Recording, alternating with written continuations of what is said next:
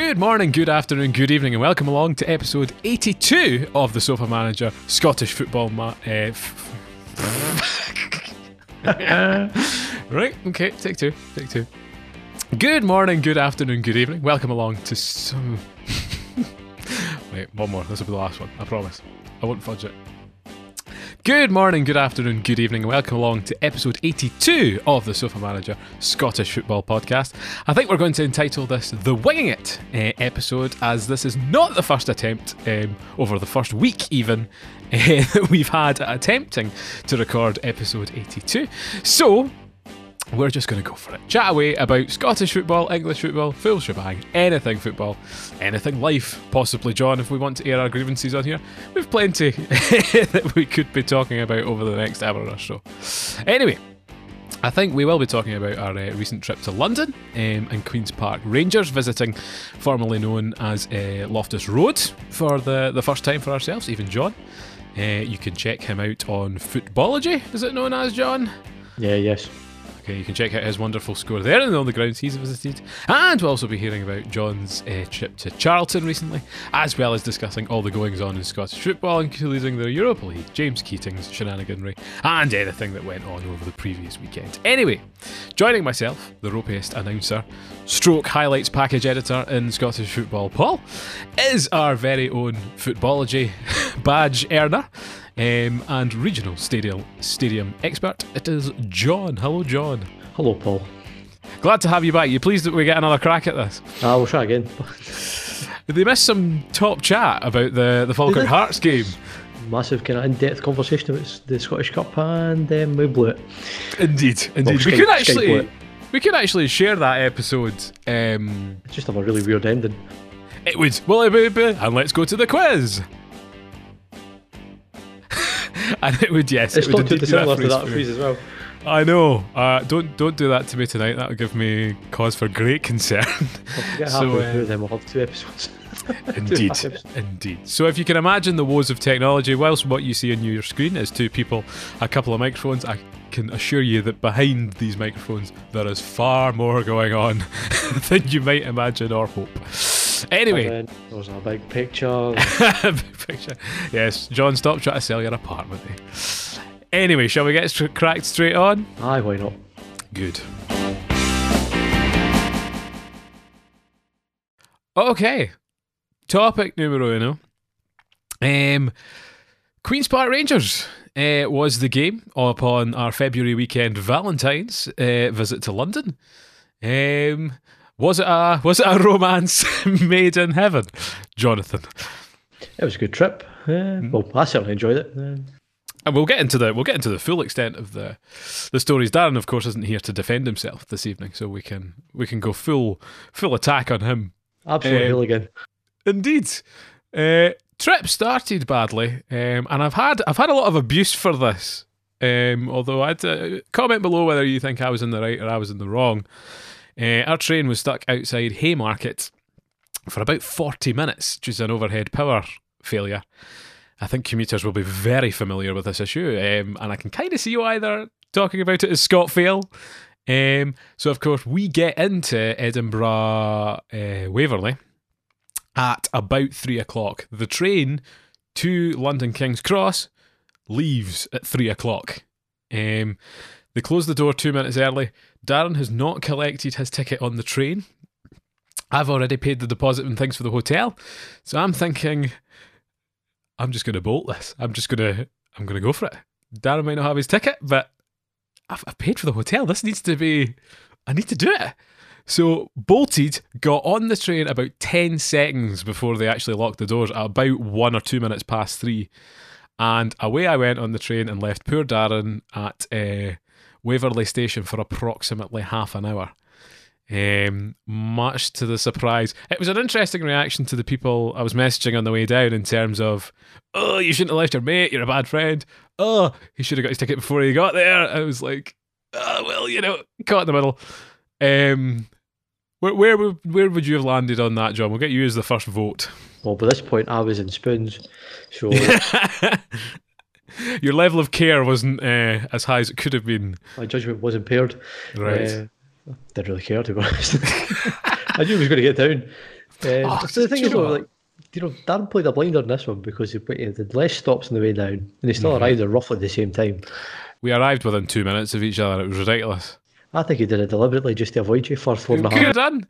Done. He, he didn't want to give away those juicy details, John. That's what it was. It's all those juicy details. that was the theme of the weekend, of course. But anyway, arrived down there. Comment below whether I was in the right or I was in the wrong. And we head out to meet John, and we head out to the football. Actually, the, the first person we meet at the pub's a raging Celtic fan um, from the Northern Isles, so felt immediately at home in a very unfamiliar place.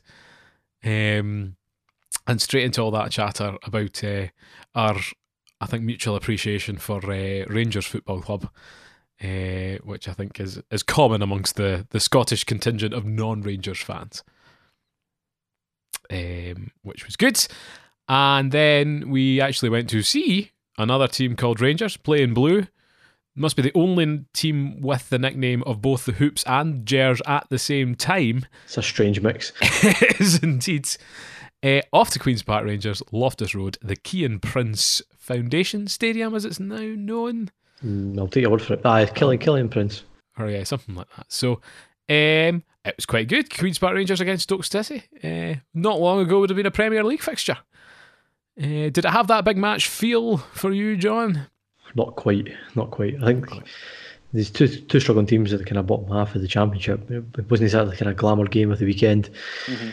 Uh, but however, that said, um, very entertaining. Six goals. QPR coming from two goals behind to win four two. Got a cracking value um, for the kind of thirty three pound that we paid for a ticket. That does smart a wee bit.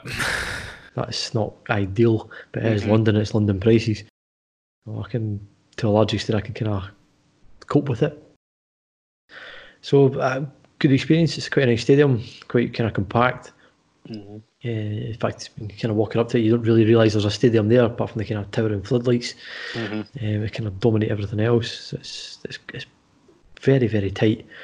Uh, I recommended if you're, if you're kind of down in London, kind of looking for a kind of kind of left field stadium to go to. I think probably Loftus Road was probably up there. Um, I think there's a fair few that kind of do a, a kind of trip there. There's a lot of kind of Germans and a few Dutch guys as well sitting around us who were all there doing exactly the same as what we were. Just you know, another one off the list. Of course, it was a very atmospheric part of the stadium with all the football tourists. That was alright. It was. To be fair, there wasn't a huge atmosphere anyway, really, within the stadium. Like, it was Not until they, they went ahead. The caveat to this is it was absolutely lashing down the rain from start to finish. It was horrendous. Uh, so I can understand why people were just currying in and forget. just I want to go home. I want to go to the pub. Yeah, I can kind of I get that. We were very much uh, in the splash zone, right at the front of uh, one of the top tiers of the stand. So We were in the upper tier and we were still getting drenched. It was ridiculous. absolutely, I, like if if I was trying to take pictures the whole time for the Instagram and things like that, I was just utterly freezing. It's that it's that weird thing at football where the top of your legs just gets absolutely drenched. Um, and sticks you right in the freezing cold. Aye, it wasn't particularly comfortable to stand either because it was such a tight park that you know your kneecaps are up near your ears, Yes. which is not pleasant. No. Like Darren plays on uh, six foot four. You know, he was coming to kind of sit at a funny angle just to get some leg room. Well, that that's the thing. That was a, it was a very tight amount of you know shoulder width. I mean, we're not. I'm. I don't think I'm a. mm, I I suppose I'm quite a broad person, unfortunately. But you were you were doing the diagonal sort of uh, shoulder shift to try and fit in with your partner as to who got to, to lean back or lean forward, uh, which is always an interesting one. Something that we don't usually have to worry about uh, at the Falkirk Stadium, which I think we're quite blessed with there. Um, and again, something I never had to worry about as a cameraman. Um, nor was paying the bill to go to any of these football matches. So that's obviously quite a shock as well.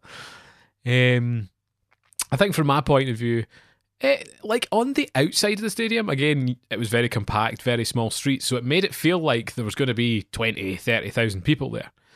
Um, in reality, I think it was 13. Um, and once you actually got in, the sort of attendance was a bit more sporadic. But Stoke brought an incredible amount of away fans. Um, quite heartily filled their their away allocation there, and their their atmosphere was amazing. You know, the chanting there was in- incredibly strong and celebrating the goals and all that. It was really loud. That was a proper away day for them. It's kind of come to London, kind of bit of knees up. Uh, you know, I, I, if you're a Stoke fan just now, you just enjoy these things. You're, you're not really there for the football. You're there just for a bit of kind of a song and a dance and a drink. Well, that's a nice thing as well. Of course, as you you do have the facilities um, to do such a thing. Um, but yeah, I was I would reflect your comments on the stadium. I would say a solid seven, eight out of ten stadium. Uh, thought the seats were good. Um, you just couldn't see the sort of far corner nearest to us. I would give it a kind of six and a half. I would never, I wouldn't give it much more than that. Um, I think if I went back again, I would probably try and get in the end stand. There's a basically what we had was a restricted view, which still cost a lot of money. And again, you weren't you were kind of struggling to see the touchline getting down near like in a uh, the, the dugouts really. You were struggling to see the far corner or the near mm-hmm. corner, I should say. So it wasn't great. Like I say, there wasn't a great deal of rivalry, but you can't really help that if you're six foot and weigh seventeen stone. That's not true. That's not true. You're a feather. You're de- deceptively. The camera adds ten stone, I believe. Or I'm well, I'm going with that. um, I tell you what, though, in terms of, I liked it, and in terms of plane spotting, I got very excited at the sight of one of those double decker Airbus A380s. Um, and then when I said that, the fan in front of us turned around and looked at me in absolute disgust. As pure football tourists, I've started spotting planes. We started spotting, I think, flying swans and things, flying ducks at one point. Flying um, trampolines and Indeed. But then I, I remember it was quite nice to have, you know, the screen and things like that to watch back some of the goals. And again, my friend that turned around and scorned at me for the plane turned around and agreed with me in terms of what a strike it was, which I know is one of your favourite things at football matches when other people turn around and communicate with you. Oh, love it. That's what you're there for. It's, it's absolutely not what I'm there for. What? What? We're all there to have a shared experience and we want to celebrate these things together. No. I had a great time at the Falkirk game reminiscing with the, the Aberdonian man next to me about his ye olde stories. So, who cares about the football? I'm just there to make some friends. That's all it is. Get some more. Joe, actually, we do have a potential other Sofa Manager host in that if you look at the selfie uh, I took of us on the Sofa Manager Instagram at Sofa Manager, there's an old man heartily smiling away um, in the background. Yes, totally photobombing us. And if I'd known that at the time and spotted it, totally would have invited him on. Maybe we can track him down even. Um, so if you're in seat 34B row H, I have, I have no idea. I'm totally guessing. Totally guessing. So that happened. Um, in terms of the action on the pitch, uh, final score Queen's Park Rangers 4, Stoke City 2. Uh, 2 0 up, and you bleeped it up, I believe, was the, the chant going round there. Um, Stoke City 2 0 up, and then ultimately blew it. What are your thoughts um, on the game that was two weeks ago? It was very entertaining. Uh, thoroughly enjoyed the game. I thought when it went to 2 0 Stoke, you're thinking, nah, this, this could literally be any score for Stoke. They were absolutely tearing QPR to shreds. Uh, and then all of a sudden, I, I don't know what happened. I don't know if it maybe just a wee change of system or if Stoke decided to kind of sit back. QPR came roaring back into it. Um, uh, they just kind of started finding gaps, and Stoke looked really, really nervy. Uh, as soon as like there was kind of one or two wee breaks, and I thought, Christ, here we go. And QPR just went for it. I had nothing to lose at 2 0. I think that's where we sort of shackles were off as such. Went for it and uh, it made for a really good game. Like I thought, Stoke, like I said, was going to absolutely roll it, and they absolutely balled it. No, I totally agree. Especially early on in the first half, they were just absolutely powering through attack after attack after attack, and the two goals, twenty-seven and thirty-one. It felt earlier than that. They should have scored so many goals before it, though. You're talking two or three very good chances beforehand. Uh, Sam Clucas is a name some people will recognise from Premier League days. Uh, I don't know if he was necessarily with Stoke in the Premier League. Was he Hull, maybe? I have no idea. Sounds like a Hull name. Tyrese Campbell, who I couldn't really tell you much about. Scorers for QPR Hugill, Eze, Osai Samble, Osayi-Samuel, and Chair on 90 plus one minutes. I didn't actually know that Chair scored. How Chair? When, uh, when Chair came on, we had. Um, a, a few comments about. I think I said he must have been a sitting midfielder. What did you say? He's not got a leg to stand on. I've got a leg to stand on, indeed. Um, ironically, neither of us, I don't think, made any joke about him being on the bench in terms of the chair, but again, I'm sure the fans around us massively appreciated that 10 out of 10 Hundred percent. Humour and banter, indeed. Uh, but some names Scottish fans might recognise was uh, in goal for Queen's Park Rangers, Liam Kelly, formerly of Livingston fame. Did an all right job. Uh, had a bit of trouble throwing and kicking, I think, but I think everybody did. yeah, well, I was. I suppose it was a windy day. That's fair. Uh, Dominic Ball uh, at number twelve for Queens Park Rangers and holding midfield. Had a really good game. Yeah, he, was, he held, thought he was absolutely brilliant. Held the ball well. Didn't really make too many mistakes on the passing. Uh, He kept the kind of play going. He kept everybody going. Uh, even the two 0 down, I think you know he was one of the kind of driving forces. Him and was it Eze? was Eze one of the wide men? Um, it was the kind of playmaker. I think it was number ten. Yeah, Absolutely standing with touches, sort of flicks around the corner. He was, he was kind of playing. I thought he was a midfielder. He kept pushing further and further forward though. As the game went on, he was absolutely brilliant. Probably one of the best players in the park. I think a few times. I can't remember if it was him or Osayi-Samuel. Were, it was just a little bit too ball greedy for my liking. Uh, it was number twenty, one of the kind of wingers. Uh-huh. Yeah, he could. He was like a headless chicken. He would just run. Aye. Nothing else to it. No direction to it. And kind of no, no, no talent. He would just run for it. I was like, it's totally ineffective. Indeed. Uh, there was is it Jordan Thompson was number thirty four, who I think was a former Rangers talent. Could be. You you said he was. I've never. No, um, Not Didn't ring a bell. uh, Joe Allen in midfield had a pretty nondescript game. It's past it. Um, and folk like Martins Indi, James Chester, people you might recognise from the sort of lower end of the Premier League, top end of the Championship. Um, probably the best quality of footballers I've seen in the flesh this season. Ah, well, Um, who am to to be- compare it against? No, the thing is, I've only seen Stenhousemuir, Falkirk, Hearts, um, and anyone Stenhousemuir had played. So the bar is certainly not raised high. It's slim pickings. It is slim pickings, but they were certainly. I thought the pace of the game was good. I thought their technical ability was good. A lot of chances. Really good game to watch. Um, uh, the only thing that kind of was a negative was the, the price. It was never worth thirty three quid. It's, not, the, same, spectacle. Like, up, here, you would be paying that to go to a, a really, big, Oh, game, and it would probably be against an old firm team at that price. you were paying close to thirty quid to go and watch like Hibs Aberdeen. And you know, I I appreciate if you're a Scottish football fan, you would probably rather go and see Hibs versus Aberdeen. But if you are a neutral, that or QPR Stoke is a that's a tough one. Indeed. In, in, indeed, eh, is going to be my my new new expression. Um, so that now leaves QPR in fifteenth as of this week. Stoke City in nineteenth. Yeah, they're struggling. Nine. I'm doing particularly well. So you, of course, went s- hurtling up the championship to the Charlton game this weekend, who are currently sitting 18th um, in the championship, and they were playing Luton Town, London Luton. uh, Botby League. Oh dear. Solid win. Lyle Taylor getting two. You'll recognise his name from days of old. cracking game. It was probably better than the QPR game, but maybe because I had a vested interest in it, watching the, the Charlton game. Because it's the team I kind of follow well and down here. Uh, so, uh, again, Luton, to be fair to them, fantastic away support. Like, they have an average attendance of about, I think it's about 10,000. Mhm. Uh, it was just under 2,000 away fans. 18,000, it's saying, is the attendance here. Nearly 19. It was, must have been 16,500 easy home fans. Yeah. really quite a, a- an impressive sort of attendance for that.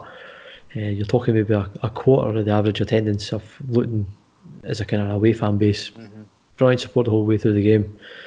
I thought they might have kind of snuck it at half time. It was kind of one each, very kind of cagey game. Second half, Charlton came out absolutely just s- stole the show, stormed it. Uh, Lyle Taylor on absolutely unbelievable form. It's- He's probably going to be the, this kind of saviour for them this season. If he gets injured or if something happens to him, I think Charlton would maybe get relegated. But he's a, a proper talisman figure. Uh, I, I have few few clubs didn't really have that at the bottom leg, bottom ebb. QPR, if you're looking at Stoke, we don't have that kind of figurehead as such. Is what Charlton have with, with Lyle Taylor, and eventually when Johnny Williams comes back, like kind of Welsh midfielder, mm-hmm. he's a, another really kind of cult hero. What was like Johnny Williams? Yeah, they they should be fine. I think Charlton should be fine It's going to be well, Luton definitely will get relegated.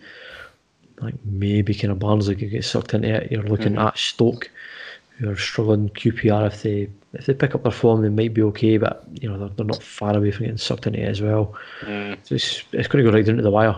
Indeed. Uh, other names you might recognise there Aiden McGeady on the bench Uh, didn't come on. uh, for Charlton, Andrew Shinnie on the bench for Luton. Um, Callum McManaman, former, former, uh, is he the former Wigan guy? Maybe. Mm, Maybe. might be Sluga. Well, that's interesting. It must have because they had the week before that their football for a fiver week. So I'm guessing their attendances have taken a huge shot in the arm after getting so many people through the door. Yeah, I think, I think they were quite disappointed last week with the football for a fiver. They got 2 0 off um, Blackburn they were playing. hmm I think that had been quite. You know, they were hoping for a, it was a full full capacity crowd. I think they were a bit disappointed to lose the game. Otherwise, you can full momentum going into the following week. Uh-huh. Probably an Arsenal house. They've got the potential for it. Uh, it's just you, you kind of hope their form picks up a wee bit and you'll see the crowds really take off. Oh, well, there we go. It's uh, sadly much bigger than our uh, Premiership attendances. Uh, 8,000 at St Johnstone Rangers at the weekend, uh, for example, uh, for what was a cracking game as well. Um, so, how do you think? Uh, what What's the sort of championship experience? I tell you what, I'll ask you a different question. If we were to send our best and brightest teams down there, where do we think, like, you know, Motherwell would finish in the championship, or Aberdeen would finish in the championship, or you know, Hamilton or St Mirren or St Johnstone. Rank rank where you think these teams would end up.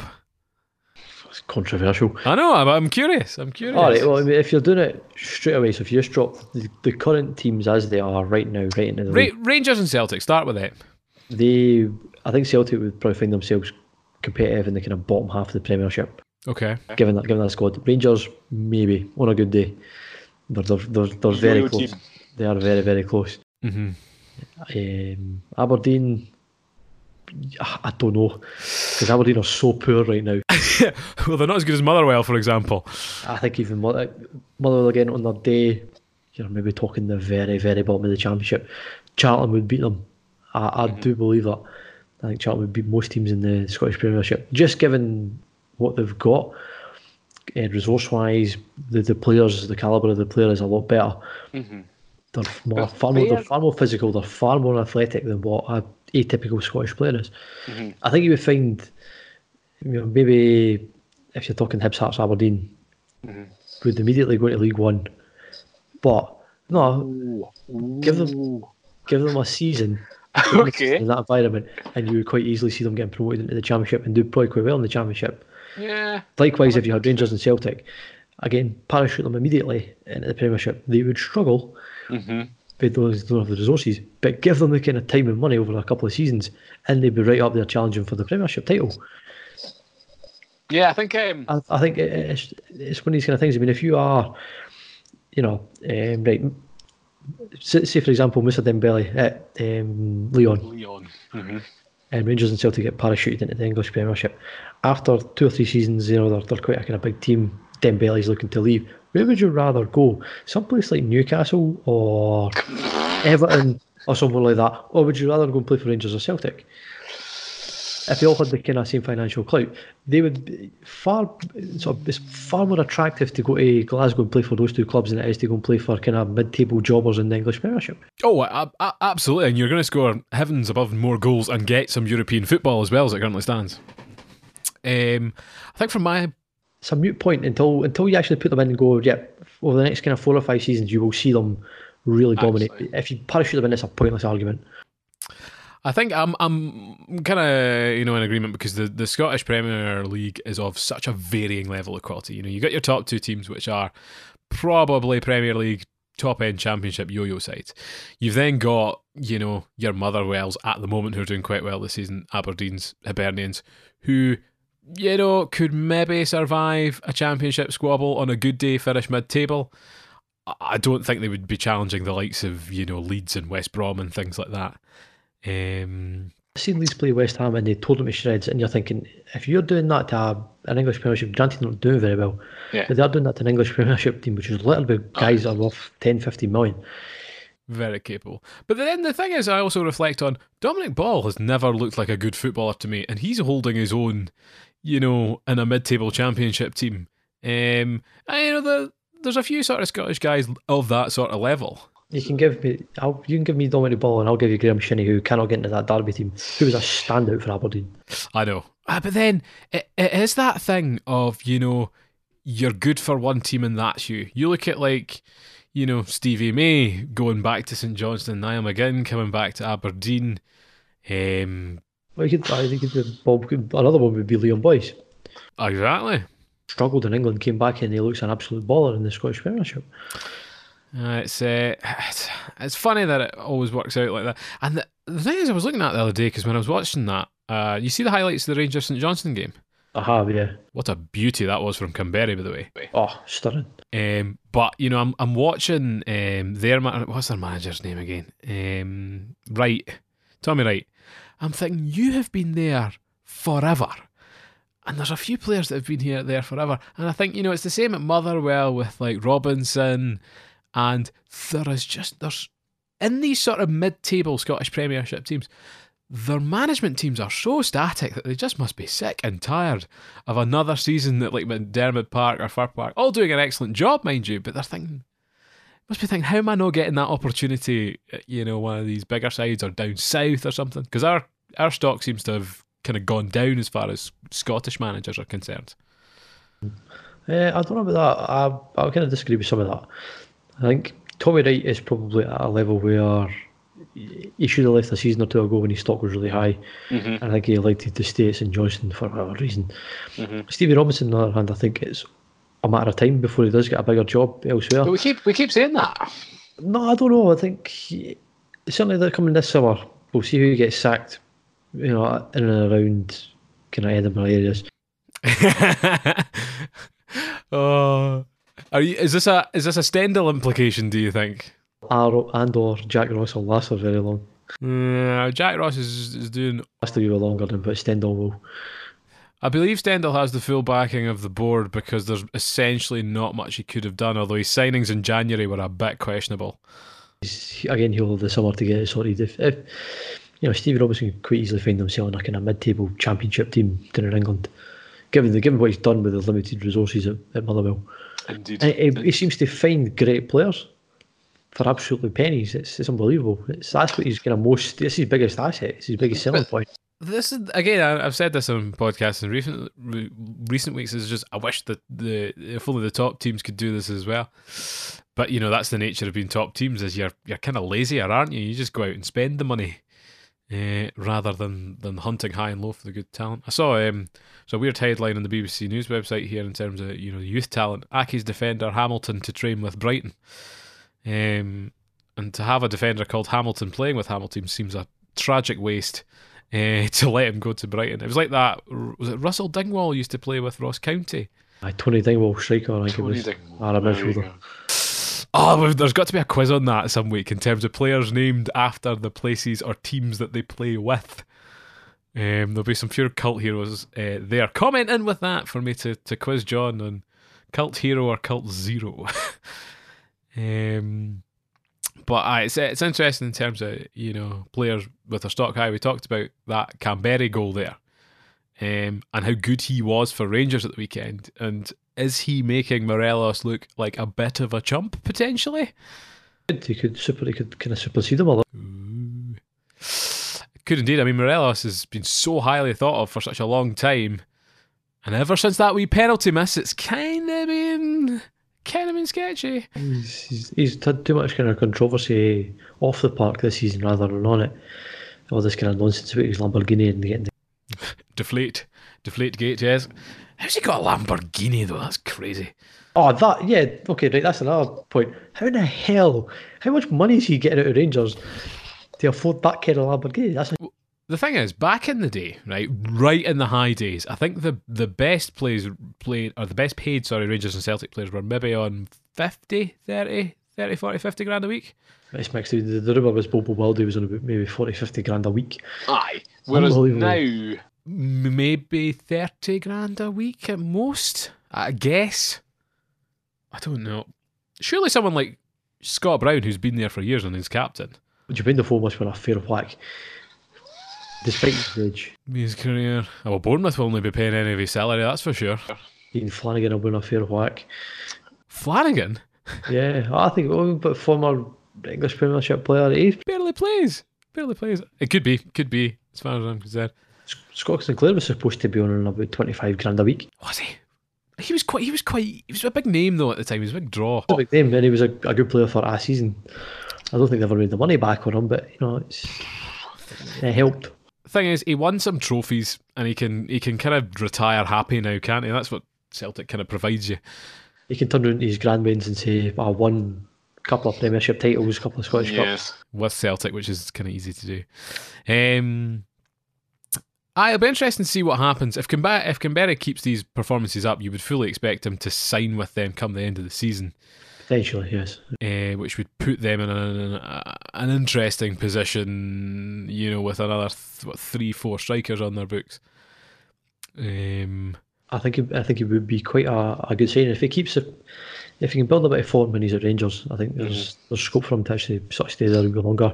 If you're, you're looking at maybe him and Rebo. Mm-hmm um, that Sheyi Ojo's kind of disappeared. I don't know what's ever happened to him. I don't know if he's injured. Mm-hmm. Yeah. Uh, he kind of fell away, but you're still looking at like Scott Arfield. I think he's still a really good player. Mm-hmm. Ryan Jack's absolutely brilliant in that team. So, oh, are, mate, oh, he's a plonker. He's a total not, plonker. He's, a he's good got, player. He, he barely scores any goals. Barely oh. scores any goals. He's useless. Totally he's useless. that team. You see that rubbish shot he had at the weekend? Tested the keeper, nowhere near the goal. Nowhere near. Useless. Man's a plonker. um, that's maybe maybe a bit of my red showing through there. Um, big problem with Gerrard recently has been the defence. Um, he was quite scathing in his comments at the weekend, and I do find this an interesting tactic that he he always tends to blame something in the team, um, and he never. I've I've very rarely seen him look to himself and put his hands up and say, you know, I got it wrong today. Um, and I'm beginning to wonder, with the domestic form in particular, you know, he listed a number of performances like against Aberdeen, Hearts, St Johnstone, uh, Kilmarnock, uh, and a couple of others as well that they've really let themselves down. And it's like, how long before the questions start to fall at his feet as opposed to keeping on blaming the players? Well, it's a, it's a, it's a good question.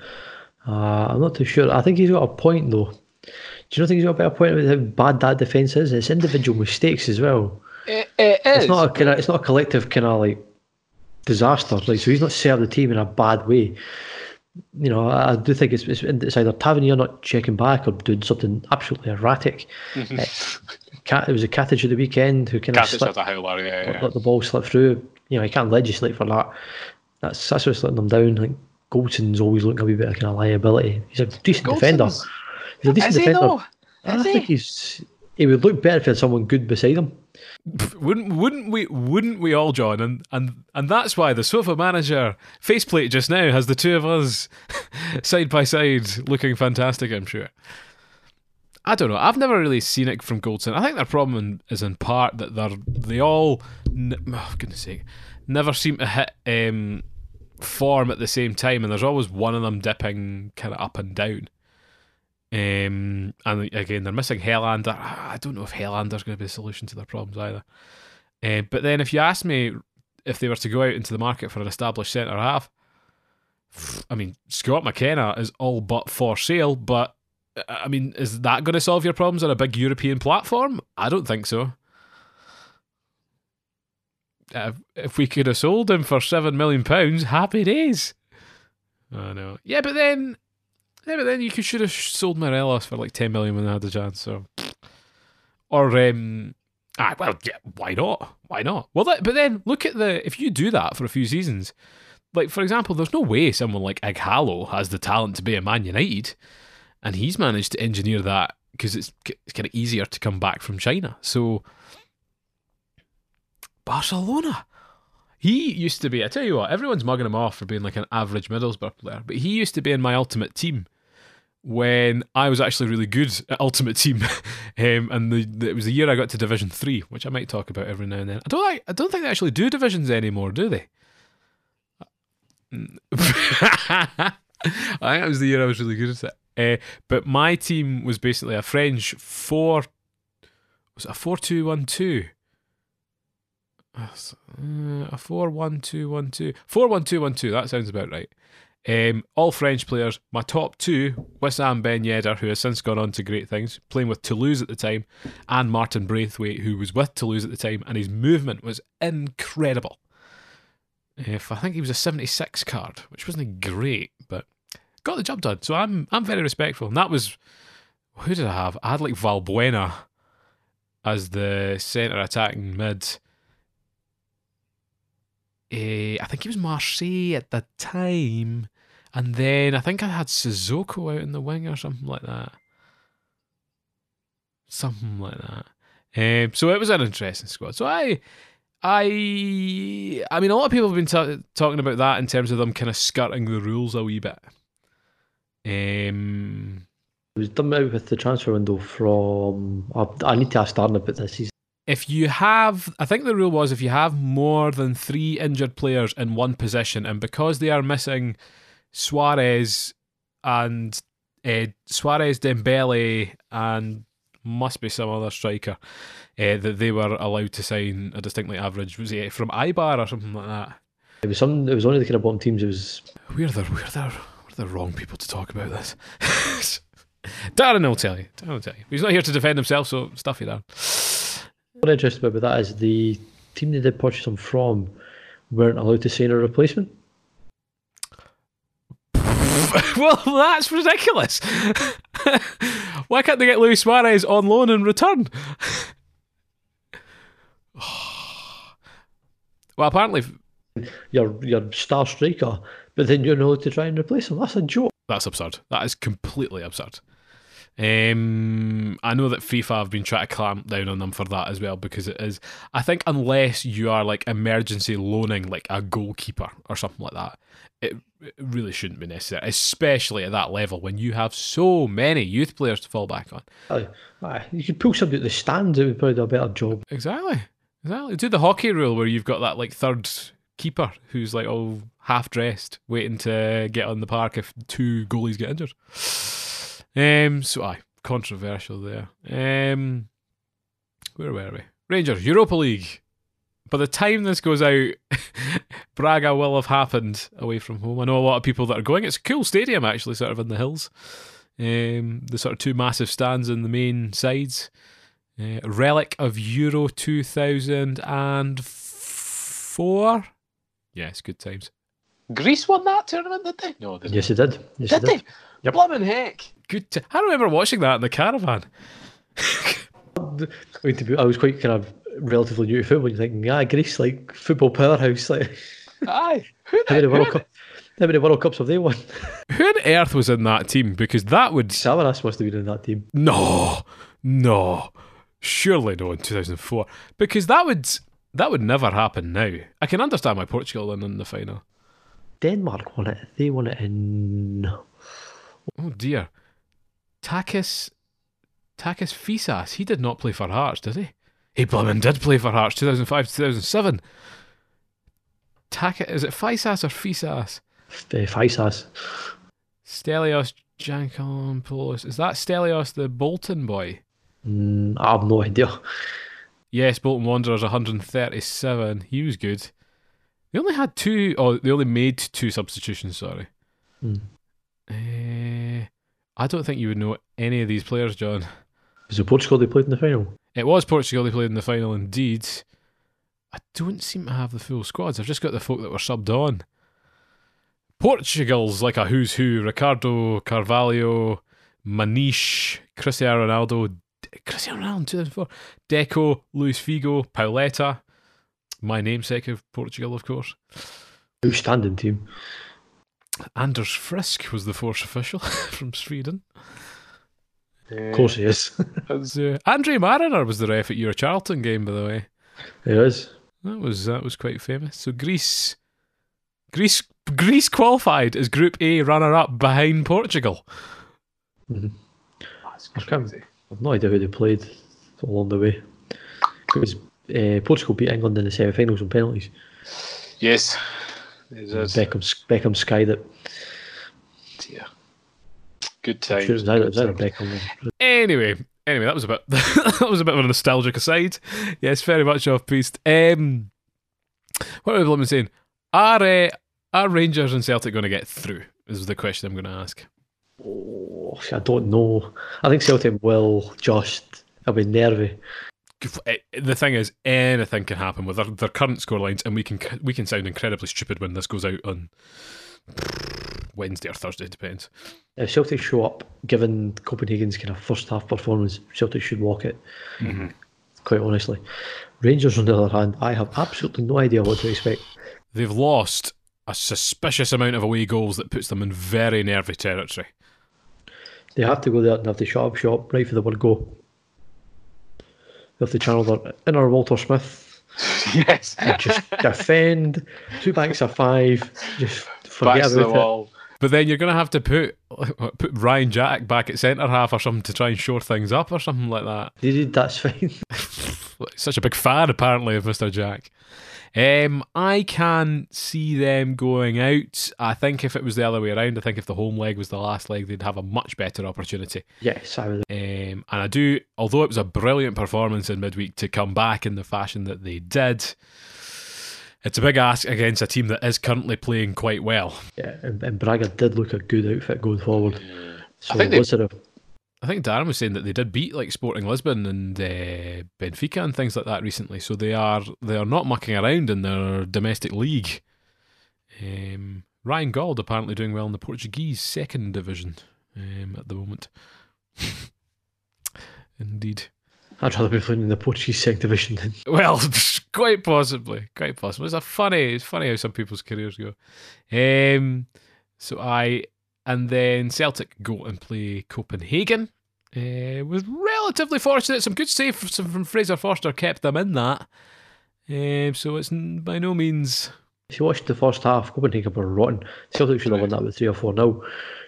Um, second half, you're right. I think Celtic kind of sat back or and on Copenhagen obviously came out to play a little bit more. Uh, Foster's penalty save was absolutely outstanding. It's, it's probably what's kind of kept them in the tie. Mm-hmm. So I, I think they'll go back to Celtic Park given the atmosphere. Uh, I think they'll feel quite confident about themselves. Or they should feel confident about themselves going into it. Mm-hmm. Uh, so I would expect them to go through. I, th- I do. Th- it doesn't matter who they get in the last sixteen. I think they probably will get put out. Yeah. The volume of good teams in that Europa League this season.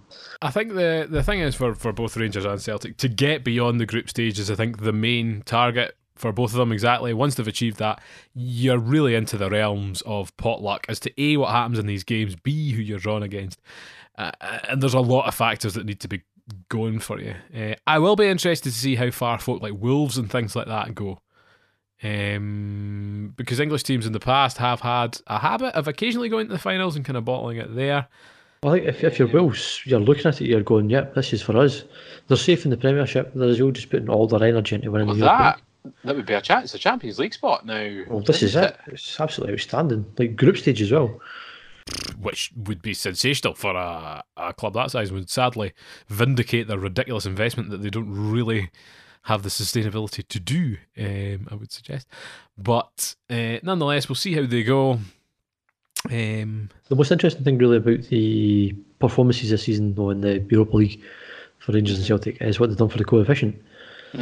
So next season we're getting two teams. If as things stand, I think Olympiacos need to get knocked out, which they probably will, and I can be another kind of nation that's close by. But as results go, as we should expect, we now get two Champions League places next season. Granted, their first qualifying round, so Rangers and Celtic theory should be in the Champions League. Okay. This is ah, fair enough. Third place gets Europa League, so you're looking at Motherwell getting Europa League. uh-huh. What qualifying, fourth qualifying round? It's I don't know what second qualifying round, and then fourth and fifth or fourth in the Scottish Cup winner mm. get the this new conference Europe, European Conference League mm-hmm. third tier tournament. So they go into that at a, quite a high level, I think. Mm-hmm. So it's it's done wonders for our sort of coefficient. It just means we're further in the competition when all these teams get punted out, unfortunately. Well, it, it can only help.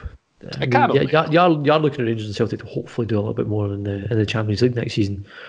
I, think, honestly, it would be outstanding to see the both of them get to that level again. I think what it takes is I remember when Aberdeen did it is that you, you need to have a team that's been kept together for a number of years, that's been on top form consistently, finishing you know third, um, and just as a brilliant you know unit. And I've not seen that from any Scottish teams uh, out with the old firm in a very long time, and I, I wouldn't predict going forward into next season.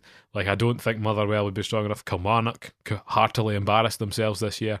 Aberdeen didn't really fare that much better.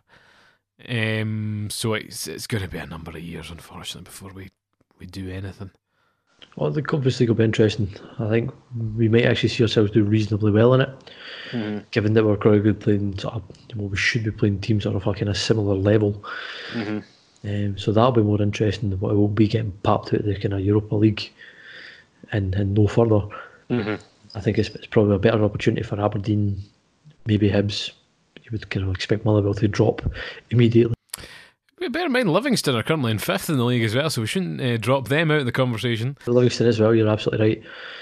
Come on, it could be in the mix. You never yeah, know. If picks up. So I think I've heard. Uh, uh, there's a colleague I work with who's a big Kilmarnock fan, and me being a big Aberdeen fan, I had to go and mention to him the the last minute uh, winner that uh, occurred last week. And I was like, I was uh, I was just wondering for the printing, do you do you need four copies or or three? Four, four or three? Four, three.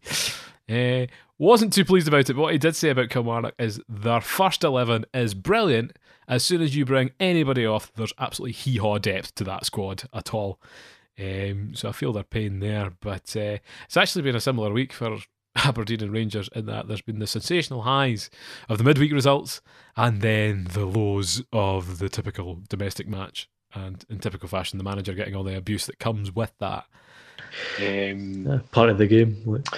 Unfortunately, so you don't you don't uh, you don't remember the good times. You only remember the bad.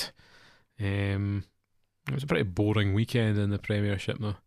However, it's been a, a gossipy week in Scottish football, with uh, uh, the most unusual decision known to man, with James Keatings' uh, yellow card for diving being upheld for the Scottish Challenge Cup final against Raith Rovers. Have you seen the footage in question here, John? Uh, no. Have you not? This has been. Oh, this is the. This is your problem with the down south kids, though. You're just not up on all the Scottish football gossip. This is simply for Inverness, is that correct? Yes, he played for Inverness. It was against the Rangers Colt team. No, he was 100% taken out. That was a penalty. Completely. Uh, but he got booked for diving. Um, and that was that then put him out of the final. Inverness appealed that decision. It was upheld in the face of totally contradictory evidence that just baffles and boggles the mind. Um, to the, the, the like I think recently, you know, VAR and things down south has been controversial, but it's been working. There's not many decisions that people have wholeheartedly disagreed with. Um, I don't think recently. And this was the polar opposite of that in every way, shape, and form. Hmm. If it had been the other way around, it would have been rescinded. It would have been. The thing is, poor James Keatings has suffered, you know, a bit with depression and things in his time. So a Scottish Challenge Cup would have maybe gone a long way to to helping that out. But no, Scottish football doesn't want to help you with your your mental health problems. No, it's not so much that. It's like, you know, it was absolutely black and white. It was not a dive. It was it was taken out. That's it. I know that uh, insane decision. I know that Sean uh, Sean McGuigan was very happy about it being a, a wholehearted Raith Rovers fan. Um, however, as he's unlikely to play in the final, have they announced where they are playing the final? I was about to ask. Do you know? no, I know. and Raith and uh, Inverness, Caledonian Thistle. If there's any sense we can play that somewhere like Tannadice or Dens. Not McDiarmid. Well, McDiarmid, I never thought of that. 10,000, that would probably do the job. They've done it at McDiarmid before. I've last time, I was going to say last time, that the Falkirk played there against Ross County, well, 405. Yes. Uh, that also hosted. Oh, was it the Dumbarton? Dumbarton played in I the think final? you're right. I think you're right. Diamantis Foxilis was doing playing. Challenge Cup final, Wembley, Scottish Challenge Cup to be decided. To be decided. Raith against Inverness Caledonian So we'll bring that information to you when it, it, it comes. It will probably be on some sort of channel. Of it's usually early April, first or second okay. okay. Well, you know, uh, good, good to a League One team, and Raith Rovers has made it. That's actually quite an achievement. You would expect a decent crowd for that. Yeah, both well supported ish teams. Aye, if, you, if you played that at McDiarmid, I wouldn't say it was a sellout, but you wouldn't be far away. Mm-hmm. I mean, it holds 10,000. I think Tannadice is a bit more. Mm-hmm. So I'll just whatever's one's available on the day. Indeed, indeed. Uh, we will find out, and of course, Sofa Manager we'll keep an eye on the obscure fixtures. We used to, I know we're more Betfred Cup people. We I did enjoy a good run in the Challenge Cup this year, I suppose, with Stenhousemuir. Uh, but that abruptly ended at the hands of Partick Thistle. So mm. uh, it's interesting. Again, it's one of these things that you, you have to shout so loud for so little people to hear. Um, it's a very difficult one, much like the. Oh my goodness, do you see the championship coverage this week? The hosting personality talents of Mark Kerr um, on main hosting duties for the halftime punditry and so on. All right. Um, him and Stephen Thompson in it. It's, oh, it's so brutal. I like Mark Kerr. I think he's. Yeah, I was actually very impressed. Right, I, wouldn't say he was a kind of charismatic kind of guy though. Not for the television. Not for the television. Uh, apparently, BBC Scotland is ticking over. Uh, all right though, and to be fair, it's what we'd been asking for for a long time: is more coverage of these sort of lesser games. Mm-hmm. Uh, just maybe given to more enthusiastic people um, who actually want to pundit on these things because I'm sure there's plenty of experts out there on you know Dundee United and Inverness and all these sort of sides. But uh, stop putting the games on at five past seven on a Friday night. Oh, I know, I know. And actually be, and be sensible when you're picking the games. I do not want to watch Ayr against Dundee. They're too far away. You're not going to have enough away fans. Seven o'clock home fans don't really care. You know, they're playing. Oh, the ridiculous decision to have Falkirk against Airdrie mm-hmm. has been moved to a twenty past seven kickoff on a Saturday. Mm-hmm. Um, that's the beginning of April. I know, but John, we live in the we live in the country of Scotland. Would we have decisions made in any other way, shape, or form? Yes. Well, well, I've been hearing some moaning this week as well in terms of you know we're coming up on the the top six split. You know, in the next a few months or something like that. It's not. We're not a million miles away. Celtic get all five home games. Yes, the way that they're distributed in terms of Rangers and Celtic always end up with their uh, what four home games every season against everyone or something like that, whereas everyone else has to toddle about with whatever they're given. And the fixtures that are always announced first is they do the old firm and then work backwards essentially, and they usually make a hash of when they put the old firm as well. Well, they need to be sure the old firm doesn't become a kind of title decider which they really nearly made a hash of. I can't remember if it was last year or two years ago. Two years ago, I think. Uh, the split is kind of boring me now, but then I don't want these teams to play each other four times a season because it's just ridiculous, which you can't really do anyway.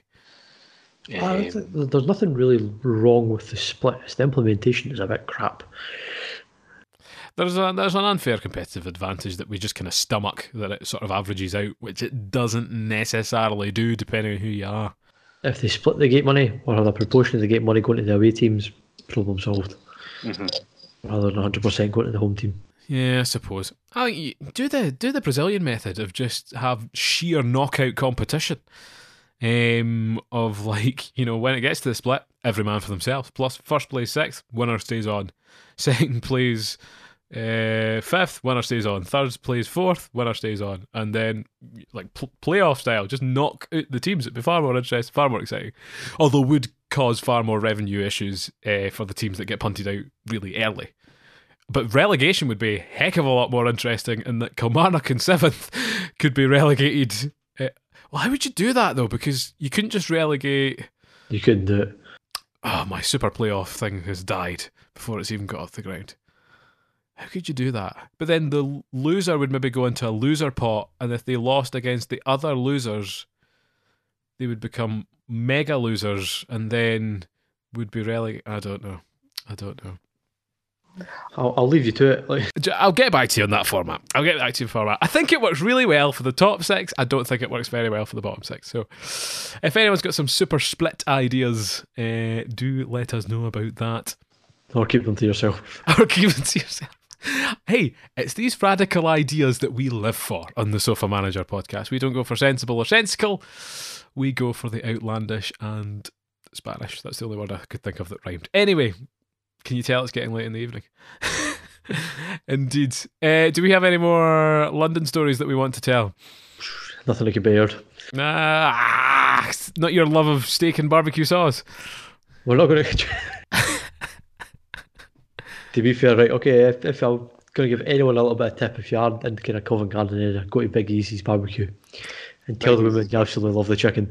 There are there are some pictures of uh, John here, who is enthusiastic about his barbecue, looking so content with life at this platter of food that was placed before him, um, and he was uh, remarkably pleased with the outcome as well. Uh, we also had a wee sofa manager annual golf day to raise money for nothing because we actually spent money on it. Um, where I was, of course, successful over the first two holes, which are the ones that matter. Um, If you say so, huh? sadly, sadly, not living up to expectation throughout, as you were in fact champion, weren't you? I was overall champion. Fairly comprehensible on both the the front nine and the back nine. Um, uh, pff, it's easy. Well, this is a shame because you know Darren was our residential uh, putting expert. Uh, he won something else, though, did he not? I feel he beat me at something. I forget what it was. Nonetheless, probably just general knowledge at life, probably. Um, by the by, looking forward to next week. You got any football that you're attending? Uh, probably not this weekend. Uh, fixtures are a struggle. It's going to be National League South or Southern Counties East League Division One. That's that's that's, that's what's kind of nearby that I can afford. Mm-hmm. Two championship games in the bounce is quite expensive. Uh, it's like sixty pounds in the best part of two weeks. See, this wouldn't have been a problem if you'd uh, scotched a wee half season ticket or cheeky season ticket earlier on in the season. Potentially. Um, so I don't know. I'm not too sure what's kind of coming up. I'll be back in Scotland for the kind of Easter weekend. So I think Falkirk are at home to Clyde. I'll be at that. And then I'm either going away to Montrose or I'm going to Hammarby against the IK in Stockholm. You're got a Hammarby against what? Hold on. I was vaguely listening to all that, and I was like, Hammarby. Hold on, this is not remotely. Is that that's not in the the Friends arena? It will be. The the big national. Yeah, the big 40,000 seater convertible roof. Convertible look- roof. I wouldn't call it convertible. Well, retractable roof. I know what you mean. I know what you mean. Convertible roof. So looking looking into the feasibility of going to that. It depends if all the kind of flights are shut and I'm quarantined and I was about to say, about to say. I think that's just a matter of time. So Well, you know, you've you've been to some Italian football in the past, and that's not all that was cancelled. Like, it, I don't see uh, any some, some it was, some it was. I think Well, everything in the- northern Italy, northern territories. Really. and Lombardy. yeah, let's hope my my corona doesn't strike again. Eh? We might have to quarantine that theme song. Indeed, Tough. people keep asking me um, in terms of you know how much I pay for the royalties for that song. I'm just like, no, I just take the copyright strike every time. And they're like, oh, doesn't that affect your revenue? It's like What revenue. revenue? what revenue? Come Well, on, to, people. to the point this week, I, I thought it was funny because I, I found it shocking that John was actually investing any of his own money and uh, actually redesigning. Hopefully, is that how's the redesign going on the website? I'm looking into the feasibility. So I think it's if I'm looking at themes. The theme right now is a bit Templates. crap. It's not very great. So I'm seeing if I can kind of get a cut price alternative. Well, you were you were. I think the themes were like 30, 40 pounds or something like that. I wasn't Not bad. It wasn't a major damage. I was like, oh my goodness, why would you spend money on that? And then you pointed out to me, Paul, you spent hundreds of pounds on podcast equipment. I was like, touche, fair point, well made, something I hadn't particularly considered. Um, but nonetheless, so you got any other topics you want to introduce? No, it's good. We're just going to turn it into a kind of a rambling mess if we're not careful. So we'll, we've we've hit our hour target. I feel now, so we're in we're in the safe place to round it off. So, thank you very much for uh, rambling with me, Jonathan. All right. We'll be roaming in the globe next week. Yes, rambling in the robbling, whatever, whatever that entails. Okay, well, we'll we'll keep that for a separate uh, sofa manager after hours podcast. I think we should. That's where all the juicy details are. all the juicy details. So only the people that listen to the start of the podcast and the end of the podcast will get that very extended joke. Very extended joke. So if you did make it this far, thank you very much. We do appreciate you listening and we do hope you enjoy. If you do, give us a wee thumbs up. Helps us loads. We comment on anything we've said this week. And do follow us on all our forms of social media, updated on a a fortnightly basis. Um, yeah, at Sofa Manager FC on Twitter, at Sofa Manager pretty much everywhere else, and of course, subscribing on the YouTube, um, Spotify, iTunes, wherever you happen to find us. So, it's a thank you for listening from myself, Paul. Cheers, guys. All the best. And have a good afternoon. No, have a good evening, a good afternoon, and a good morning. Bye bye. I like that at the end. It was funny.